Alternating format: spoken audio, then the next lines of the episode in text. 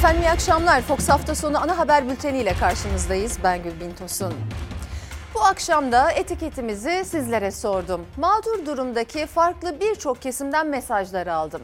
Biz her zamanki gibi sesiniz olmaya devam edeceğiz. Ancak bugün etiketimizi ben seçtim. Çünkü bir haberdeki ifade beni çok etkiledi. O ifade S M A'lı çocuklarımızla ilgili.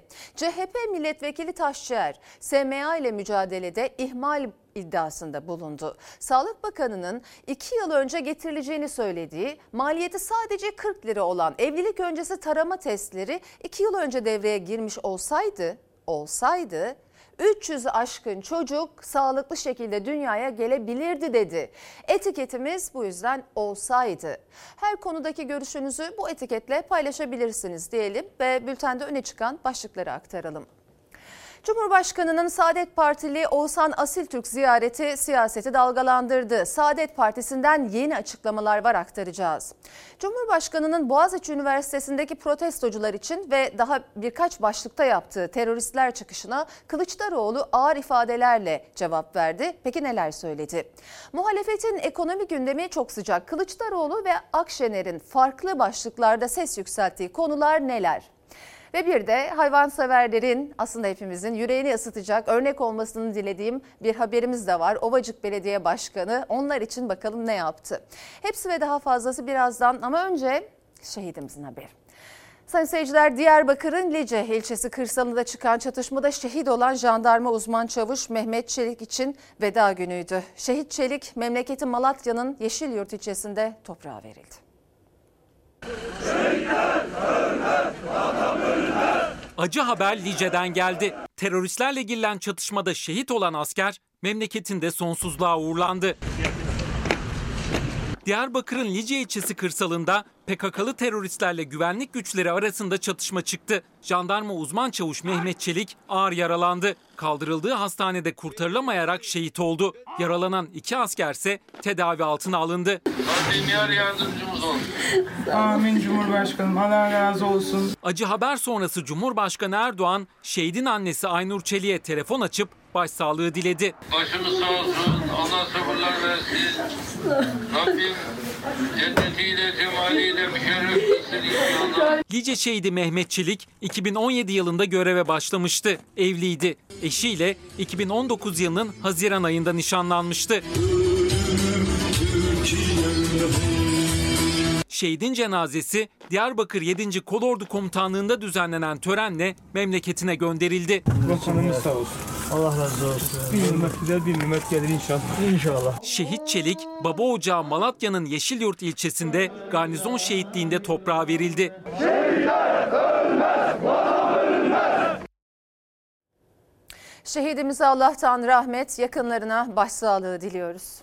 Sayın seyirciler, koronavirüsle devam edeceğiz. on binin altına inen vaka ve üç binin altındaki ağır hasta sayısı bir nebze olsun tedbirlerin işe yaradığını gösterdi.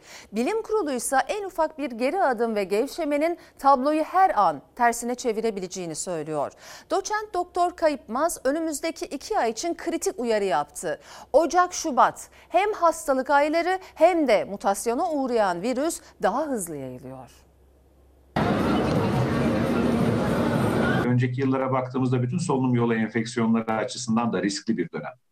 Yani kış aylarında e, birdenbire bir gevşemek e, burada bizi daha da ciddi sıkıntıya sokabilir. Belki biz Haziran'da, Temmuz'da şu anda bulunduğumuzdan çok daha rahat bir konumda olacağız. Bu aşikar. Ama şu anda kış ayları içerisinde yine tedbirli davranışlarımıza mutlaka devam etmemiz gerekiyor. Hastalık mevsiminde bir de mutasyona uğrayan virüsün yayılım hızının daha da arttığı günlerde koronavirüs tablosundaki yeni vaka ve ağır hasta sayısı düşüşü tedbirlerin, kısıtlamaların işe yaradığını ortaya koydu. Son bir haftadır düşme eğiliminde olan vaka sayısı on binin altına geriledi. Can kaybı sayısında da düşüş var. Ancak bilim kurulu altını çizdi. Virüsle mücadelede başarı var ama gelinen nokta hala istenilen seviyede değil. Evet, bundan bir ay önceye göre şu anda çok iyi durumdayız.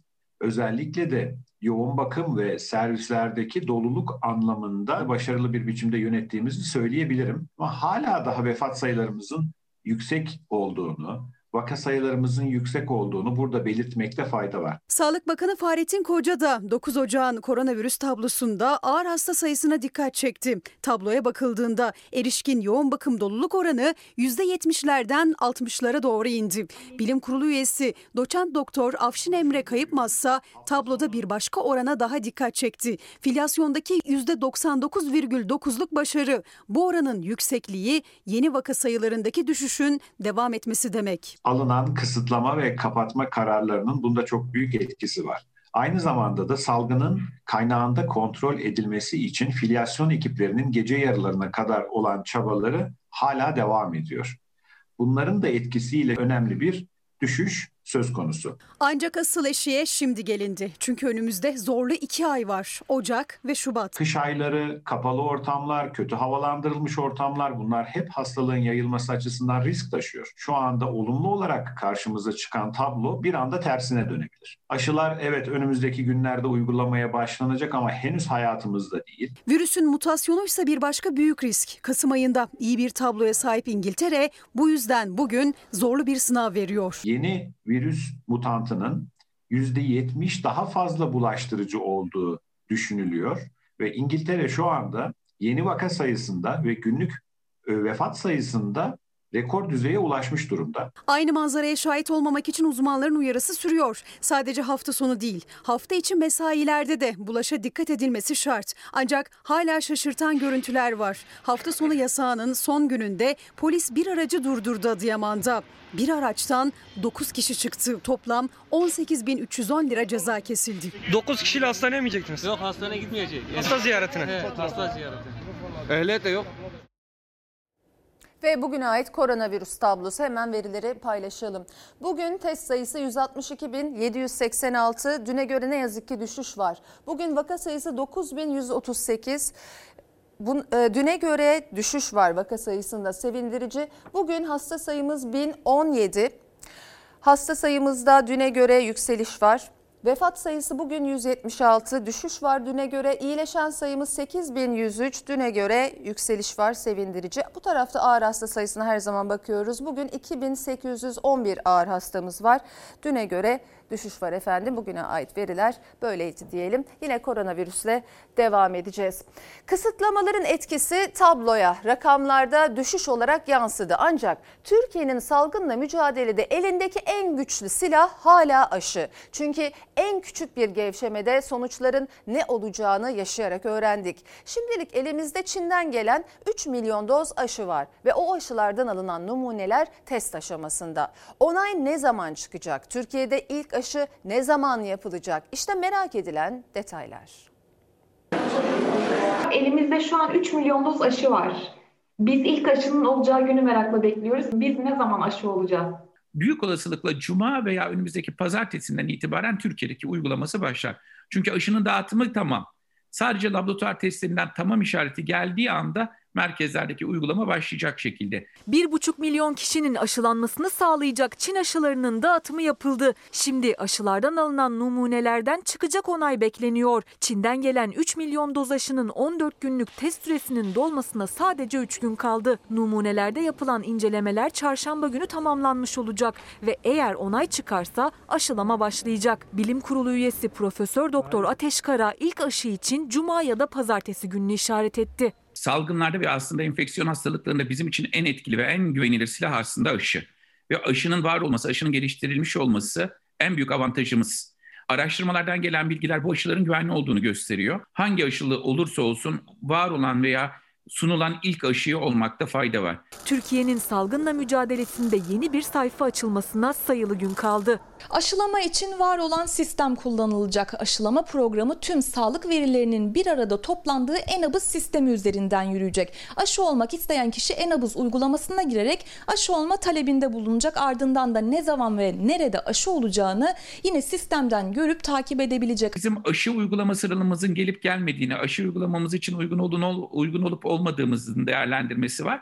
Ondan sonra merkezi randevu alma sistemi üzerinden randevumuzu alabileceğiz. İnternet kullanmayanlarsa telefonla randevu alacak. Salgınla hayatımıza giren Hayat Eve Sığar uygulaması gibi aşılamanın başlamasıyla da yeni bir uygulama hayatımıza girecek. Kolunuzda ağrı, şişlik, kızarıklık herhangi bir bulgunuz oldu mu? Ateşiniz oldu mu? Onu da isterseniz günlük işaretleyeceksiniz ve tüm Türkiye onu görebilecek. Günlük olarak da size herhangi bir şikayetinizin olup olmadığını işaretlemeniz istenecek. O ana kadar kaç kişinin Türkiye'de aşı olduğu, aşı olanlar içerisinde kolunda ağrısı olan, kızarıklı olan kaç kişi olduğu gibi bilgileri de anlık oradan da görebileceksiniz. Aşılama sağlık çalışanlarından başlayacak. altmış beş yaş üstü ve riskli grupların ardından aşılama takvimine göre on sekiz yaş üstü herkes aşılanacak. Aşılama takviminde çocuklar yok. Bilim Kurulu üyesi Profesör Doktor Ateş Kara, yetişkinlere yapılan aşıların sonuçlarını gördükten sonra on sekiz yaş altı çocukların da aşılanması gerektiğini vurguladı. Aşıyla ilgili verilerimiz şu anda genellikle büyük yaşlarda.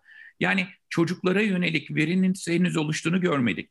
Biz yetişkinlerde bu aşının çok güvenli olduğunu gördükten sonra çocuklarda da artık diyeceğiz ki biz bu aşıyı artık önümüzdeki yıl veya önümüzdeki aylardan itibaren çocuklarımıza da yapabiliriz. Dünyada aşılananların sayısı ise yirmi beş milyona yaklaştı. sekiz Aralık'ta dünyada ilk aşılamanın başladığı ülke olan ve bugüne kadar bir buçuk milyondan fazla kişinin aşılandığı İngiltere'de Kraliçe ikinci. Elizabeth ve eşi Edinburgh Dükü Philip de koronavirüs aşısı oldu. doksan dört yaşındaki kraliçe ve doksan dokuz yaşındaki eşi aşılamada öncelikli gruplar arasındaydı. Aşılamaya yirmi Aralık'ta başlayan nüfusunun neredeyse yüzde on sekizini iki hafta içinde aşılayarak dünyada da en hızlı aşılamayı yapan ülke İsrail'de ise ikinci aşılamaya geçildi. Koronavirüs aşısının ikinci dozuna olan ilk isimler İsrail Başbakanı Netanyahu ve Sağlık Bakanı oldu.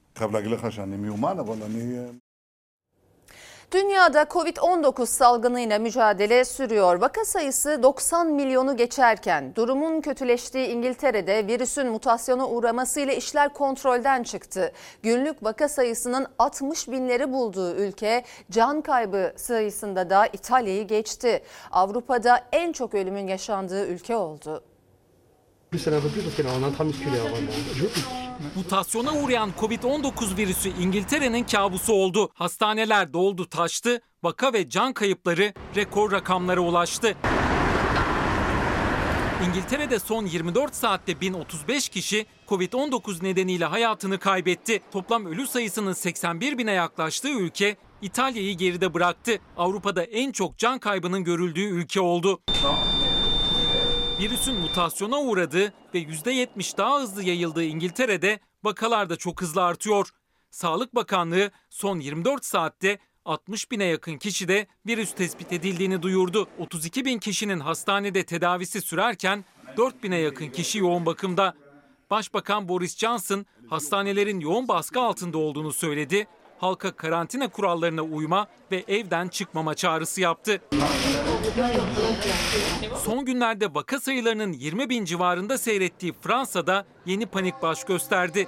Marsilya'da kovid on dokuzun daha hızlı yayılan türüne yeniden rastlandı. Bölge valisi her yüz bin kişide iki yüz yirmi beşten fazla vaka görülmesi nedeniyle durumun endişe verici olduğunu açıkladı. İngiltere'de ortaya çıktıktan sonra yayılan mutasyonlu virüsün bu kadar çok kişide görülmesinin ardından yeni önlemler alındı. Ülke genelinde yirmide başlayan sokağa çıkma yasağı erkene alındı, on sekize çekildi. Salgının ilk görüldüğü Çin'de ise son yirmi dört saatte altmış dokuz yeni vaka tespit edildi. Hebei eyaletindeki iki şehirde halktan bir hafta boyunca evden çıkmamaları istendi. Başkent Pekin ve Hebei arasında seyahat kısıtlaması getirildi. Durumun kritik olduğu bir başka ülke Japonya. Başbakan Suga, vaka sayılarının artmaya devam ettiği iki eyalette olağanüstü hal ilan edilebileceğini açıkladı. Durumun birkaç gün daha izleneceğini ve son kararın verileceğini söyledi. İlk etapta eyalet valilerinden restoranların işletim sürelerinin daraltılması ve akşam yirmiden sonra sokağa çıkma kısıtlaması gibi tedbirler alınması istendi. Dünya genelinde kovid on dokuza karşı birçok ülkede aşı uygulaması yapılırken vaka ve can kayıpları artmaya devam ediyor. Virüsün ortaya çıktığı ilk günden bu yana tespit edilen vaka sayısı doksan milyonu geçti. Toplam can kaybı ise iki milyona yaklaştı. Efendim Samiha, Saime Hanım'ın bir ifadesi var, şöyle diyor: olsaydı eğer ki şikayetlerimiz dikkate alınıp Sağlık Bakanlığı tarafından denetimler yapılsaydı şimdi Covid salgını bu kadar olmazdı. Sırf para için sonuç değiştiren özel sağlık kurumları denetlenmiş olsaydı işte diye de bir iddiası var. Bir diğer izleyicimiz, olsaydı bizler hep Covid on dokuza karşı böyle dikkatli olsaydık virüsü çoktan yenmiştik ama çok şükür Covid on dokuz tablosunda düşüş görünüyor. İnşallah bu düşüşün devamı gelir. İki farklı görüş böyle. Efendim, efendim şimdi bakalım e, siyaset gündeminde hangi başlıklar var? Boğaziçi Üniversitesi'ne dışarıdan atanan rektöre karşı başlayan protestolar ve iktidarın birkaç başlıkta yaptığı teröristler çıkışı, C H P İstanbul İl Başkanı Canan Kaftancıoğlu da protesto içindeki öğrenciler de bu suçlamalara hedef oldu. C H P lideri Kemal Kılıçdaroğlu da ilk kez konuştu. Herkesi terörist ilan ediyorsunuz. Çaresizlik buraya getirdi dedi. İktidarın bu söylemlerinin Türkiye'nin gerçeklerini halktan gizleme çabası olduğunu söyledi. Kılıçdaroğlu Erdoğan'ı yalancılıkla suçladı. Herkesi terörist ilan ediyorsunuz. Herkes terörist. O pürüpak bir yerde duruyor. Çaresizlik buraya getirdi. Ne yazık ki öğrencilikle alakası olmayan, işte C H P'nin bakıyorsunuz İstanbul İl Başkanı orada. Zaten kendisi bir D H K P C militanıdır. Cumhuriyet Halk Partisi İl Başkanı bilmem şöyleymiş böyleymiş. Hayatımda bu kadar saçma bir şey duymadım. Boğaziçi protestolarına verdiği destek gerekçe oldu. Önce Cumhurbaşkanı Erdoğan, sonra da İçişleri Bakanı Süleyman Soylu, C H P İstanbul İl Başkanı Canan Kaftancıoğlu militanlıkla suçladı. C H P lideri Kılıçdaroğlu da sessizliğini bozdu. Suçlamalar için saçmalık dedi. Türkiye'nin gerçeklerini halktan gizlemek için yapay gündem oluşturuyorlar. Bunlar bizim gündemimiz değil. İstanbul İl Başkanı'nın gündemi de benim gündemim de işsizlik, esnafın sorunu, yatağa aç giren yüz binler. Onların gündemi ayrı. Çünkü Türkiye'yi unuttular. Bir siyasi parti il başkanının üniversitedeki bir rektör atamasında terör iltisaklı militanlarıyla beraber gelenlerin içerisinde ne işi var? Hedefinde sadece ve sadece Cumhuriyet Halk Partisi var. Çünkü Cumhuriyet Halk Partisi'nin doğruları söylemesine tahammül edemiyorlar.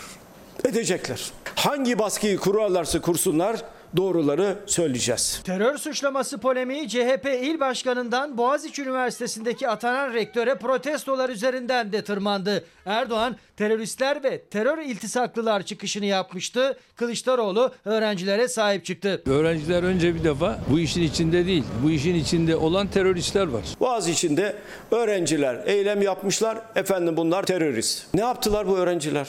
Şiddet mi uyguladılar? Hayır. Öğrencilerin ayağı kırıldı. Terör örgütü iltisaklı kişilerin en ön safta yer aldığı bu tür eylemlerin demokrasiyle, hak arayışıyla, fikir ve ifade özgürlüğüyle uzaktan yakından ilgisi yoktur. Ne oldu peki? Öğrencilerin hepsi serbest bırakıldı. Şunu sormak gerekir. Bizim bu çocuklarımız, bu evlatlarımız ne istiyorlar? Neden bu rektör atamasından rahatsızlar? Bu soruyu sormuyorsunuz, herkesi terörist ilan ediyorsunuz. Erdoğan, rektör atamasına karşı çıkan öğrencilere destek veren muhalefeti hedefe koyarken gezi olaylarını da hatırlatmıştı. Kılıçdaroğlu Erdoğan için yalancı dedi. Biz bu kirli senaryonun aktörlerini gezi olaylarında Bezmialem Valide Sultan Camii'ni İşgal ederken orada bira kutularıyla beraber nasıl bir işgalci hareket yaptıklarını da gördük. Bezmialem Camii vesaire falan filan. Ya hayatımda bu kadar çok yalan söyleyen bir adam görmedim ya. Ya sen o camide miydin? Hayır. Kim vardı orada? İmam. İmam ne dedi? Böyle bir şey yoktur dedi ya. Ben imama mı inanacağım? O camide olmayan adama mı inanacağım? Devlet yalanla yönetilmez.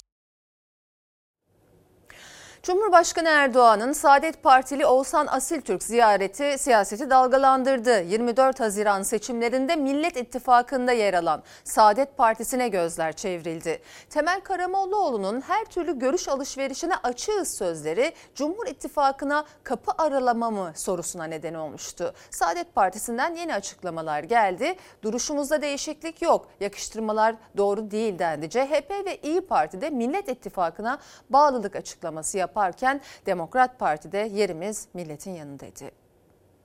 Biz hiçbir partinin iç işine karışmayız. O konuda yapılan açıklamalar var. Sizler ne kadar büyük bir dikkatle izliyorsanız biz de o kadar büyük bir dikkatle izliyoruz. Saadet Partimizin dünkü duruşuyla bugünkü duruşu arasında bir değişiklik yokken bir takım yakıştırmalar doğru olmaz. Cumhurbaşkanı Erdoğan'ın Saadet Partisi Yüksek İstişare Kurulu Başkanı Oğuzhan Asiltürk'e yaptığı sürpriz ziyaret erken seçim ve ittifaklar tartışmasını ateşledi. Kılıçdaroğlu dikkatle takip ediyoruz dedi. C H P ve İyi Parti'den iki parti kurmayının ortak imzasıyla ittifaka bağlılık açıklaması geldi kritik bir uyarıyla. İttifak üyesi partilerimizin ilkeli ve kararlı yol yürüyüşü büyük emek ve mücadele ile devam etmektedir. Partilerin kurumsal mücadelesine saygı ve destek açısından hepimiz kullanacağımız kelimeleri özenle seçmek ve dikkatli olmak gibi bir görevle yükümlüyüz. Başta belediye başkanlarımız olmak üzere kullandıkları kelimeleri özenle seçmeleri ve dikkatli davranmaları gibi bir görev ve sorumluluklar olduğunda unutmamalıdır. Bugün durduğumuz yer belli ancak ittifaklar koalisyon değildir. Her türlü fikir alışverişine açığız. Karamollaoğlu'nun sözleri Saadet Partisi'nde makas değişikliği mi sorusunu sordurttu ama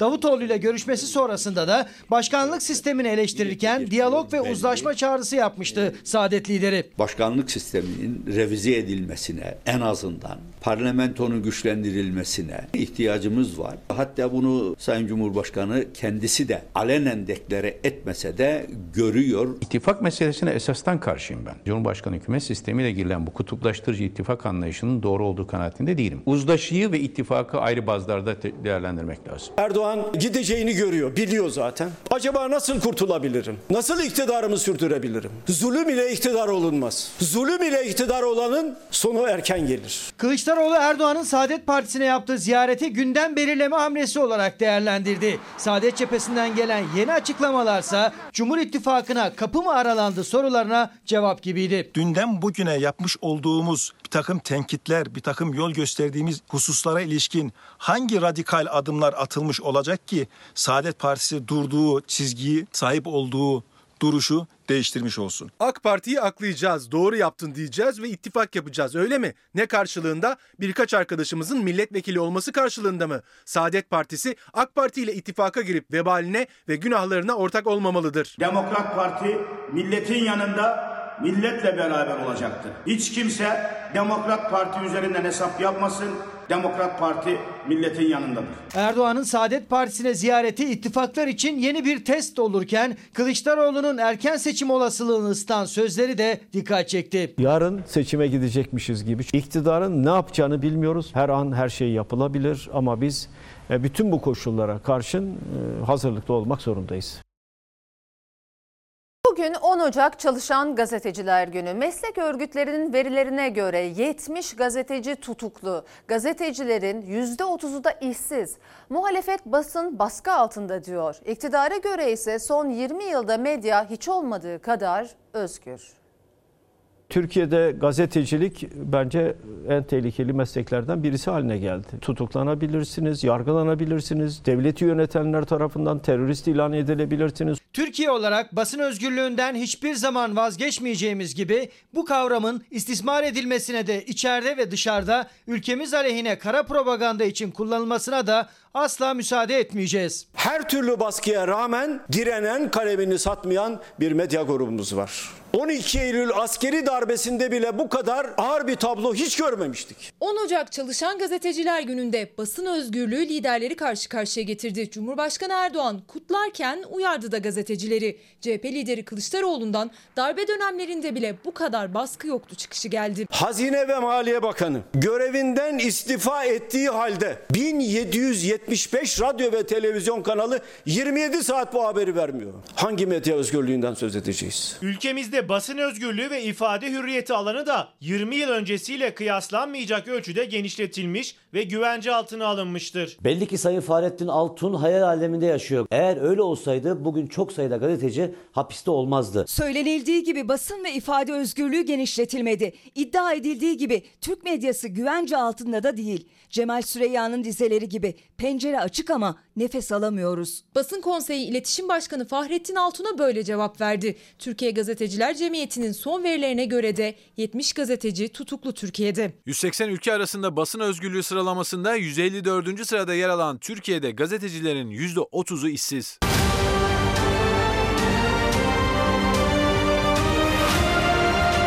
Parti sosyal medyada yayınladığı klipte gazetecileri ikiye ayırırken on Ocak Çalışan Gazeteciler Günü'ne ise gazetecilerin hak ve özgürlük talepleri damgasını vurdu.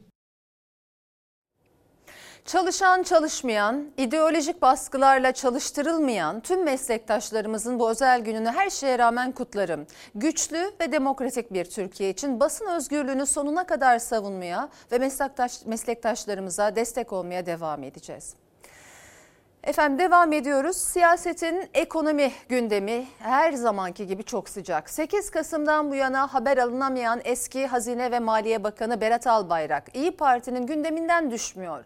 C H P lideri Kemal Kılıçdaroğlu'nun gündeminde ise Erdoğan'ın Lübnan'da hükümeti kurmakla görevlendirilen Hariri ile görüşmesi vardı. Türk Telekom özelleştirmesini hatırlattı. Borcunu niye ödemedi? Sordun mu diye Erdoğan'a tepki gösterdi. Erdoğan'ın gündeminde fakir fukara yok, işsiz esnaf çiftçi yok. Ekonomiyi duvara toslattılar. Damat elini kayıp çıktı gitti. Şimdi sözüm ona, kayınpeder ortalığı toplayacak. sekiz Kasım'da sosyal medyadan istifasını duyurup Cumhurbaşkanı Erdoğan'ın da affını talep etti, ben de kabul ettim dediği Berat Albayrak'a muhalefet unutturmuyor. Hem onu hem de ekonomide asıl gündem dedikleri başlıkları. İktidar sıkıştıkça raftan bir dosya çıkarıp sabah akşam ekranlarda haydi bunu konuşun diyor. Milletimizin gerçek gündemi ekonomidir, hayat pahalılığıdır, işsizliktir. Erdoğan işsizlik sorununu çözemiyor. Bastırdılar faizi yükselt diye, yükseltti. Kim bastırdı? Tefeciler. Tefecilerin talebini yerine getiren kim? Erdoğan. Peki esnafın talebini yerine getirdi mi? Hayır. Yükselen faizin, işsizliğin, hayat pahalılığının karşısına hem C H P hem İyi Parti emeklinin, çiftçinin, esnafın, işçinin derdini koydu. Sadece sözle de sınırlı kalmadı. C H P yıl yıl zam haberlerinin yer aldığı bir klip yayınladı. Zam eşittir Recep Tayyip Erdoğan etiketiyle. Zam üstüne zam, zam üstüne zam. Daha önce söylemiştim, bir daha söyleyeyim. Zam, zam, zam eşittir Recep Tayyip Erdoğan. Ekonomide bir tartışmada Cumhurbaşkanı Erdoğan'ın Lübnan'da hükümeti kurmakla görevlendirilen Saad Hariri'yi İstanbul'da kabul etmesi sonrası alevlendi. Kılıçdaroğlu eski defterleri açtı. Türk Telekom özelleştirmesini hatırlattı. on beş yıl önce Türk Telekom'un yüzde elli beş hissesini altı virgül beş milyar dolara Suudi ortaklarıyla alan Hariri Türkiye'yi soydu iddiasında bulundu. Karlarını yediler. Paranın geri ödenmesine sıra gelince biz parayı ödemiyoruz dediler. Açıkça Türkiye Cumhuriyeti Devleti'ni soydular. Onunla Erdoğan'ın bir araya gelip konuşması bile başlı başına bir dramdır. Sen acaba ona şu soruyu sordun mu? Ya neden bankaların borcunu ödemediniz? Kamudaki harcamalar da muhalefetin hedef tahtasında. Saray ve çevresi ve onların beslemeleri beş yerden maaş alıyorlar. En düşük maaşları altmış bin lira. Devleti açıkça soyuyorlar. Hesabını vermeye gelince de vermiyorlar. Şahsın devletinde kimse hesap vermez ki zaten. Erdoğan bu ülkede evladına mama alamayan babalarımız var. Sen uçaklarında, sarayında keyif sürerken ay sonunu getiremeyen ailelerimiz var. Sen önce yandaşlarım, önce beş müteahhitim derken aylardır işsiz gezen insanlarımız var. Sayın seyirciler, çiftçiler aylardır sesini duyurmaya çalışıyor. Tarım kredi kooperatiflerine olan borcunun yüklü faizini sildirmek için, ama hükümet pek sıcak bakmıyor bu teklife. Çiftçinin borcu faizlerle katlanırken ürettiği ürünün değeri ise artmıyor. Her gün bir başka çiftçiden, bir başka tarladan çaresizlik sesi yükseliyor. Allah'ına, ne Allah'ına. Yüzüne bakan yok, halde bedava. Götüreceğiz, kime satacağız? Aha karnabahar elli kuruş. Devlet büyükleri bize niye bakmıyor? Tarım krediyi zaten almış başını gidiyor faizler. Herkes icralık, ben de dahil. Hangi satacağımız mahsulle bu faizleri, bu borçları ödeyelim? Ne ineğimiz kaldı, ne motorumuz, ne evimiz, ne tarlamız. Her şey gitti. Samsunlu çiftçi Ufuk Varlı icralık tarlasında yetişen mahsulünü yine icralık traktörüne koydu. Hale gideceğim ama korkuyorum dedi. Şimdi hale gideceğiz. Korka korka gideceğiz. Acaba jandarma yolda mı? Bağlayacak mı motorumuzu? Elimizde tek bu kaldı. Aha lahana burada. Para etmiyor. Acaba satabileceğiz mi? Fiyatlar ölü fiyatlar. Çiftçi güya para kazanıyor. Buyurun. Aha traktör. Hacizli traktör. Buyurun. Tarım kredinin bize yapmış olduğu hacizli traktörler. Türkiye'nin dört bir yanındaki çiftçilerden aynı ses yükseliyor. mı? Nasıl bu borçlar ödenecek? Borçluyum diyen çiftçilerden sadece biri Ufuk Varlı. Borcunu ödemek için üretime devam etmeye çalışıyor ama mahsulü para etmeyince üretim için yaptığı masraf da ona daha yüklü bir borç olarak dönüyor. İşte beyaz lahana kesimi altmış kuruş, elli kuruş tarlada, bu kadar mal kime satılacak? Buyurun, para etmiyor, elli kuruş. Bunun gübresi var, ilacı var, mazotu var, elektriği var, su parası var, her şeyi var. Aha bakın, adam Bafra'dan geldi. Satamamış karnabaharını, geri geldi. Karnabaharı geri getirdi. Nasıl ödenecek bu borçlar? Soru hep aynı ama tarladan kaybettiğini hayvancılıkta kazanmaya çalışırken de borçlandı çiftçi. Şimdi bu kısır döngüden bir çıkış yolu arıyor. İşte dişimizden tırnağımızdan biriktirdiğimiz bir düve aldık. Yem alamıyoruz. Aha brokoli yaprağıyla beslemek zorundayız. Yok, yem alamıyoruz. Saman pahalı. Nasıl çıkacağız bu işin içinden? Devlet büyükleri, duyun bu sesi. Samsun'da kış sebzelerinin tarla fiyatı elli kuruş ama aynı ürün tüketiciye ulaşmadan önce hale, oradan tezgaha gidiyor. Aradaki her uğradığı nokta içinde fiyatı katlana katlana artıyor. elli kuruşa tezgahtan çıkan ürünün fiyatı markette sekiz katı. Aha karnabahar elli kuruş, çek, daha bıçak vurulmadı. Kırmızı lahana, o da para etmiyor. Hep aracılar parayı kazanıyor. Biz para kazanmıyoruz. Samsunlu genç çiftçi Ufuk Varlı dertli. Tarladan elli kuruşa çıkan ürünü tezgaha gelene kadar dört lira oluyor. O da mutsuz. Onun ürününü alan tüketici de. Kırmızı lahananın, karnabaharın, beyaz lahananın tarlada çiftçiden sökümü elli kuruş tanesi. Bu tır da Samsun'dan geldi. Çiftçinin isyanı kazanamadığı yönündeydi ama bu tırda gelene kadar yolda fiyatı katlanarak arttı. İstanbul Bayrampaşa halinde fiyat daha da yükseliyor ve sofraya, tüketiciye gidene kadar fiyatı katlanarak artıyor. Samsunlu çiftçinin tarladaki ürünlerinin fiyatı aynı. Kırmızı lahana da, brokoli de, karnabahar da elli kuruş. Samsun'dan İstanbul'a gelen ürünün geçen hafta haldeki satış fiyatı ise karnabahar, brokoli iki lira, kırmızı lahana ise bir buçuk iki lira arasında. Oysa tüketicinin ulaşabildiği, tezgahta ürünün bollaştığı haftada bile fiyatlar yüksek. Sebzenin, meyvenin fiyatını etkileyen en önemli faktörlerden biri de hava koşulları. Yağışlı havada eğer sebze meyve hale ulaşamazsa o günün fiyatı da değişiyor. Fiyat daha da artıyor ve tüketici aldığı ürünü daha pahalıya tüketiyor. İşte Zeytinburnu'nda dar gelir grubunun alışveriş yaptığı marketteki fiyatlar. Samsunlu çiftçinin elli kuruşa söktüğü ürün tezgahta sekiz katı. Karnabahar, kırmızı lahana üç doksan dokuz, brokoli beş doksan dokuz, beyaz lahana ise bir doksan dokuz. Çiftçi para kazanmıyor ki. Fırsatçılar parayı kazanıyor. Arada aracılar parayı kazanıyor. Çiftçi kazanamıyor, tüketici ise kazandığını değerinden pahalı ürünleri harcıyor. Kış mevsiminde kış sebzeleri el yakıyor.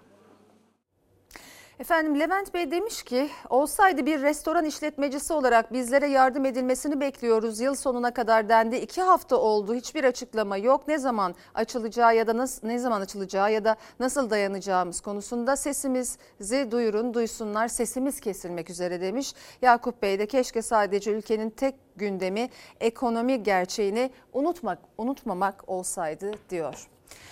Sayın seyirciler, köprü ve otoyol ücretlerine yeni yılda yüzde yirmi beşten fazla zam gelmişti. Tır ve kamyonların zorunlu güzergahı olan yollara verdikleri para arttı ama kazançları artmadı. seksen ilden İstanbul'a ürün taşıyan şoförler artık para kazanamıyor. Tamam, sen köprüye zam katıyorsun. Neye katıyorsun? Şu an benden, benden yüz elli dört lira para kestin. Neye kestin? Başka yoldan gelseydin. Başka yol yok. Sadece seni mecbur ediyor o yola. Mecburlar çünkü gidebilecekleri başka güzergahları yok. seksen ilden İstanbul'a ürün getiren tır ve kamyonlar özel köprü ve otoyolları kullanmak zorunda. Yeni yılla beraber zamlanan köprü ve otoyolların ücretleriyle canı en çok yanan da onlar oldu. Yılbaşından önce Kurtköy'den girdiğim anda burada seksen dört lira ödüyordum. Şu an benden yüz elli dört lira para kestim. Gidiş şu an iki yüz doksan beş lira para kesiyor benden. altmış dört lira fark ödedim. Gidişte de onun üç katını ödedim. Pandemide tedarik zincirinin en önemli halkası kırılmasın diye onlar muaflar kısıtlamalardan. Çalışmaya devam ediyorlar. Aldıkları ücretler sabit ama kullanmak zorunda kaldıkları otobanların ve köprülerin fiyatları yüzde yirmi beşten fazla arttı. Onların ücretleri sabit olduğu için de kazançları, gelirleri düşmüş oldu. Köprüye zam kattın dedim mi kamyoncuya böyle olsun? Bunun kirasını zamlattırın. Halime bakın, ben e, dün dün saat gece on birde Mersin'den çıkmışım. Saat on bir kendimi buraya atmışım. Benim bu arabanın e, dört yüz milyar borcu var. Yani ben kazansam ne olur, kazanmasam ne olur?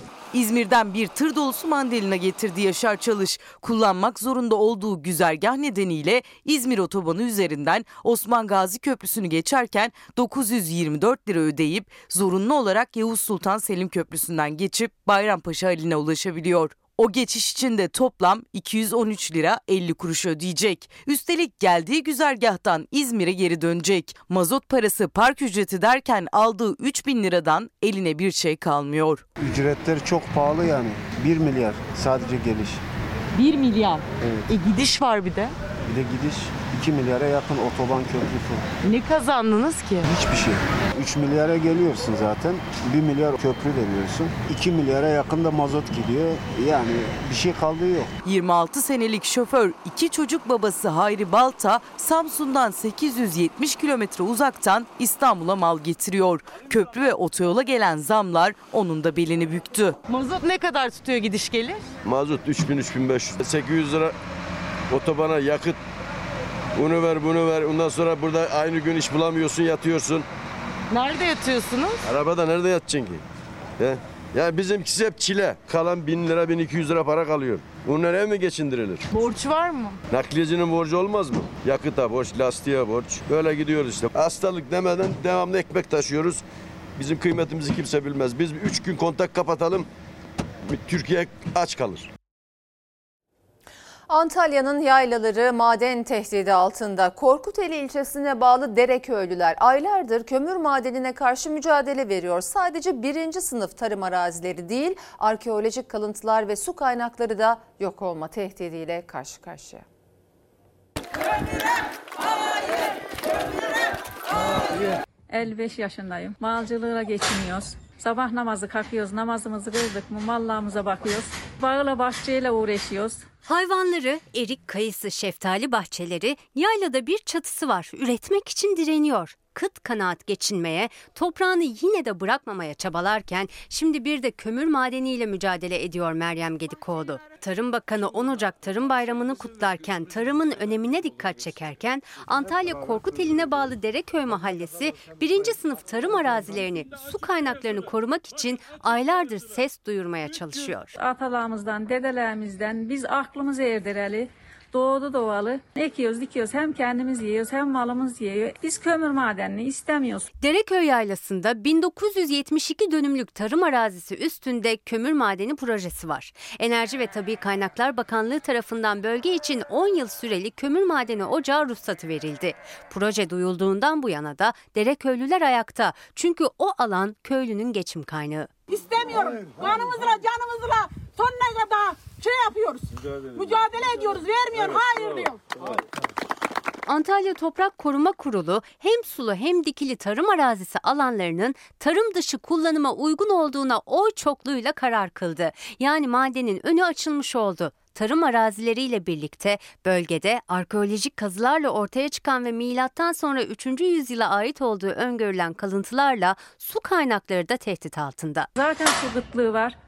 Zor ya kanaat yaşıyoruz ya aktarmalı aktarmalı yaşıyoruz. Kredi kartları doldu. Dereköylülere göre kömür madeni tüm Antalya için risk oluşturuyor. Çünkü iddiaya göre maden bölgenin en önemli su kaynağı olan Korkuteli çayına, barajına ve onları besleyen su kaynaklarına da zarar verecek. İktidarımızın neredeyse tüm bakanları, ilgili bakanların hepsi bu konudan haberdarlar. Ancak gelin görün ki iktidar bu olaylara gözü kapalı bir şekilde sessiz. Korkuteli halkı topraklarını korumak için yükselttikleri sesin bir an önce duyulmasını bekliyor. Burada kömür ocağı açılırsak artık Korkuteli meyve diyarı değil, çölleşmiş Korkuteli olacaktır. Sayın seyirciler, Sağlık Bakanlığı S M A hastası bebekler için yürütülen yardım kampanyalarının uygun olmadığını duyurdu. Bilim Kurulu sonrası yapılan açıklamada tedavinin etkinliğine yönelik ek kanıt olmadığı açıklandı. Ailelerse en küçük bir umut bile olsa onu değerlendirmek istiyor. Sizin çocuğunuz her gün gözünüzün önünde ölüme yaklaşsa ve size biri dünyanın neresinde olursa olsun yüzde bir ilaç şansı var dese siz bunu denemez misiniz?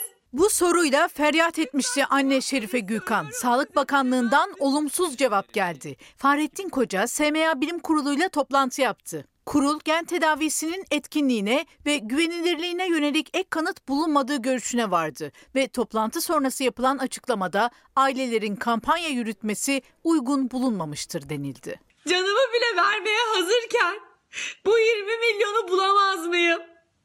Aklımın ve gücümün yettiği yere kadar tüm çabamı oğlum için vereceğim. Sadece iki aylık bebeği asrın Efe içindi çırpınışı. S M A tip bir teşhisi kondu iki aylık bebeğine. Amerika'daki iki virgül dört milyon dolarlık gen tedavisi için kampanya başlattı ama bakanlıktan gelen açıklamayla hayal kırıklığına uğradı. Daha önce de kirli kampanyalar demişti Sağlık Bakanı Koca. S M A ile mücadelemiz devam edecek. Türkiye'de uygulanan tedavi için uygulama merkezleri artırılacak açıklamasını yaptı ama muhalefetten ses yükseldi. C H P milletvekili Gamze Taşcıer, S M A ile mücadelede en önemli adımın atılmadığını savundu, ihmal iddiasında bulundu. Evlilik öncesi yapılacak ve maliyeti sadece beş dolar olan bir tarama testiyle bu çocuklar sağlıklı bir şekilde dünyaya gelebilirdi. Maliyeti sadece beş dolar yani kırk lira olan bir kit sayesinde S M A riski tespit edilip henüz embriyo oluşmadan önlem alınabiliyor. Sosyal Güvenlik Kurumu toplamda dört yüz elli milyon gibi bir rakam harcadı. Bu kitler eğer devreye girmiş olsaydı dört yüz elli milyon lira harcanacağına sadece otuz milyon lira harcanarak hem sağlıklı çocukların dünyaya gelmesi sağlanabilir hem de aradaki dört yüz yirmi milyon gibi bir rakam bu çocukların tedavisi için harcanabilirdi. Diğer yandan kampanyayı tamamlayıp Amerika'ya gen tedavisi olmaya giden Pamir'den sevindiren görüntüler geldi. Tedavi öncesi ayakta duramayan ancak bir aparat sayesinde dik durabilen Pamir artık babasının desteği olmadan da tek başına ayakta durabiliyor. Kadın cinayetlerinin ardı arkası kesilmiyor. Bu, bu kez Denizli'den geldi yürek yakan haber. yirmi iki yaşındaki üniversite öğrencisi erkek arkadaşı tarafından öldürüldü. Ölümle adı, burun buruna adım adım çünkü seni bugün öldüreceğim diyerek işte abdest alıp dualar edilme noktalarındaki hal ve tavırlarıyla da yüz yüze kalmıştır. Dün e, Melek İpek tutuklandı. Türkiye kendisini bir odaya kapatıp kızlarının gözü önünde on iki saat boyunca işkence eden kocasını öldüren Melek İpek'in tutukluluk kararını tartışırken bir şiddet haberi daha geldi. Bu kez yer Denizli. yirmi iki yaşındaki üniversite öğrencisi Aleyna Yurtkölesi erkek arkadaşı tarafından boğularak öldürüldü. Allahu Ekber. Aleyna Yurtkölesi Denizli Pamukkale'de yalnız yaşıyordu. Yakınları uzun süre ulaşamadı genç kıza. Evine gelerek kapıyı kırdılar ve Aleyna'nın cansız bedeniyle karşılaştılar. Polis tarafından kolundaki dövme izinden tespit edilip yakalanan İranlı sevgilisi genç kızla evlenme teklifini kabul etmediği için öldürdüğünü itiraf etti. Adli tıp raporu incelenmeden, daha önce alınmış fiziksel şiddetin varlığı göz önünde bulundurulmadan Melek İpek tutuklandı. Meşru müdafaa olarak görülmeyen kadınlarda bu eylemlere çok sıkça yaklaşıyoruz ve görüyoruz aslında. İki çocuk annesi Melek İpek de bugün hayatta olmayabilirdi. Eşi otuz altı yaşındaki Ramazan İpek bir odaya kapattığı genç kadına iki çocuğunun gözleri önünde bir gece boyunca işkence yaptı. Ateş de etti, kurşun camdan çıktı. Elleri de kelepçeli olan Melek İpek boğuşma sırasında eşini vurdu. Ben Melek İpek'in e, savcılıktaki ifade tutanağını okudum ve bunca yıldır en kötü olaylara tanıklık etmiş bir kadın olarak e, her bir kelime yüreğime birer mermi olarak geldi. Melek bu meşru müdafaa suçu nedeniyle tutuksuz yargılanmalıdır diyoruz. Melek İpek şimdi tutuklu yargılanıyor. Kadın örgütleri ise kadın cinayetlerinde uygulanan iyi hal indirimlerinin meşru müdafaa söz konusu olduğunda da göz önünde bulundurulması gerektiğini savunuyor. altmış iki seksen dört sayılı Ailenin Korunması Kanunu'nu, yine Uluslararası İstanbul Sözleşmesi aslında meleğe yeni bir hayat kurabilecek mekanizmaları içeren bir e, yasal mevzuat. Bunları anlatamamışsak, bunlarla ilgili uygulamalardan bir haber ise melek ve melek gibi olan arkadaşlarım, onların bu hayat içinde şiddete maruz kalmaları hepimizin suçu değil mi? Sayın seyirciler, Tunceli'nin Ovacık Belediye Başkanı makam aracıyla ve belediyeye ait üç aracı satıp sokak hayvanları için kaynak yarattı. Elde edilen gelirle soğuk ve açlıkla mücadele eden kedi ve köpeklere barınaklar yapıldı. Bu sürecin kaynağını nasıl oluştururuz? Kısırlaştırma merkezlerini nasıl oluştururuz? Bir bakım evini nasıl oluştururuz? Tartışırken aramızda o sırada belediyemize ait makam aracılar dahil üç aracı sattık. Yaklaşık yüz yetmiş bin liralık kaynak elde ettik. Ovacık Belediye Başkanı makam aracını sokak hayvanları için sattı. Eline geçen parayla da can dostlara barınak yaptı. Bunlar da bir can. Biz bunları eksik bırakamayız. Tunceli'nin Ovacık Belediye Başkanı C H P'li Mustafa Sarıgül, Koru Sev Yaşat grubunun temsilcisi olan gençlerin çağrısıyla örnek bir projeye imza attı. Kış aylarında dondurucu soğukla mücadele etmek zorunda kalan, yiyecek bulamayan sokak hayvanları için harekete geçti. Sokak hayvanlarıyla birlikte yaşamayı da öğreneceğiz. Ancak belediyenin bütçesi kulübe ve barınak yapmaya yetmiyordu. Belediye Başkanı Sarıgül düşündü, taşındı ve kendisine tahsis edilen makam aracı ile beraber üç aracı satışa çıkardı. Satıştan gelen yüz yetmiş bin liranın bir kısmıyla sokak hayvanlarına sıcak yuvalar inşa edildi, bir kısmıyla da mama alındı. Bundan sonra uzun soğuk kış günlerinde Ovacık'taki bu sokak hayvanlarının bakımını üstleneceğiz, sürdürüp götüreceğiz. Şu ana dek on üç kulübe yapıldı. Hayvansever gençler de yedi kulübe inşa etti. yetmiş tane daha yapılacak. Yeter ki can dostları aç kalmasın ve üşümesin. Tebrik ediyor ve örnek olmasını diliyorum. Şimdi ara zamanı. Efendim, Fox hafta sonu ana haber bültenini burada noktalıyoruz. Fox'ta yayın Kefaret'in yeni bölümüyle devam edecek. İyi bir akşam geçirmenizi diliyoruz. Hoşçakalın. Dostuma her köşesi cennetin.